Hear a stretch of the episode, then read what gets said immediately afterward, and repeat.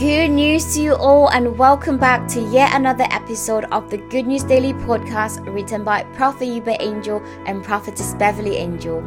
Today's title is called The Pulse of Strength. The scripture is taken from the book of Colossians chapter 1 verse 11 from the CEV version, and it reads, "His glorious power will make you patient and strong, enough to endure anything, and you will be truly happy."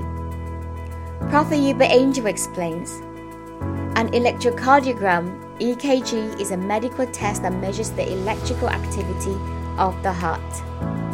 Cardio is derived from the Greek word cardia, which means heart, which is where we get the K in EKG. EKGs are performed when a problem is present. Even so, the pulse on the screen is proof that you are still alive and kicking. Doctors get excited when they can see the pulse moving up and down. And you should too, because the moment it becomes flat, brother, you're dead. While we may wish for a life that is always smooth sailing, the reality is we will face adversity, and no one is exempt. When one is facing trouble, it may be difficult to appreciate the challenges. However, the ups and downs indicate that there is life. In Romans chapter 8 verse 28, we are reminded that all things, and I mean all things, work together for good, even the ups and downs.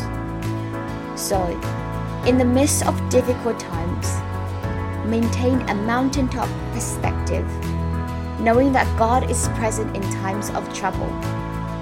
Receive the strength of the Lord right now. You will not flatline. I decree and declare you will not faint in Jesus' mighty name." For the prophetic declaration, please repeat after me. I can endure all things, for I have the grace for every challenge. When adversity comes, my strength will not fail, for the Lord is with me. Glory. For the further studies, please go to the book of Isaiah chapter 54 verse 11 to 17. And if you would like a free copy of the Good News Daily Devotional, please head over and download from www.goodnewsworld.com/Good News Daily. We're not out of good news, we're simply out of time. Thank you so much for tuning in, and until next time, good news to you.